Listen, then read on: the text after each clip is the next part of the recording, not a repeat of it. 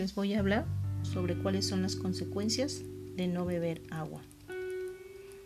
En esencia, podría decirse que los seres humanos somos agua.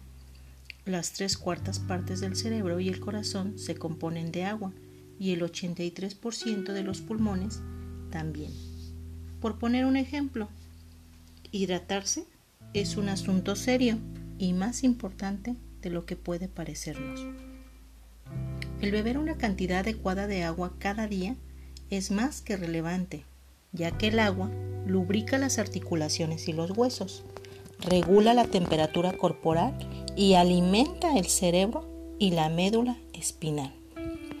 Cuando nos deshidratamos, los receptores sensoriales en el hipotálamo del cerebro liberan una señal de una hormona antidiurética que llega a los riñones y provoca aquaporinas, unas proteínas que regulan el paso del agua a través de la membrana celular y permiten a la sangre retener más agua.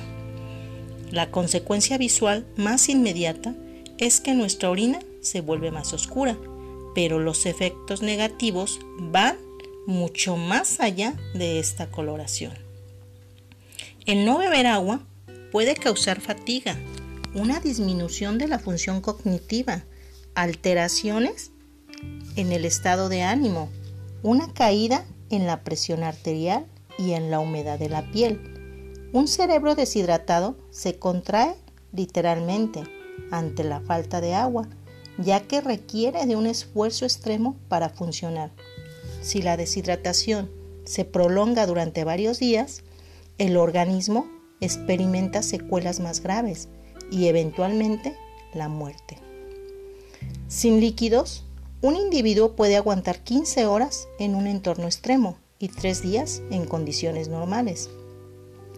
Si bebemos poca agua, durante un largo periodo de tiempo también contribuimos a inclinar la balanza a sufrir problemas digestivos, diabetes, aumento de peso, problemas en la piel, colesterol alto, fatiga o estreñimiento. El no beber agua rompe el equilibrio del organismo.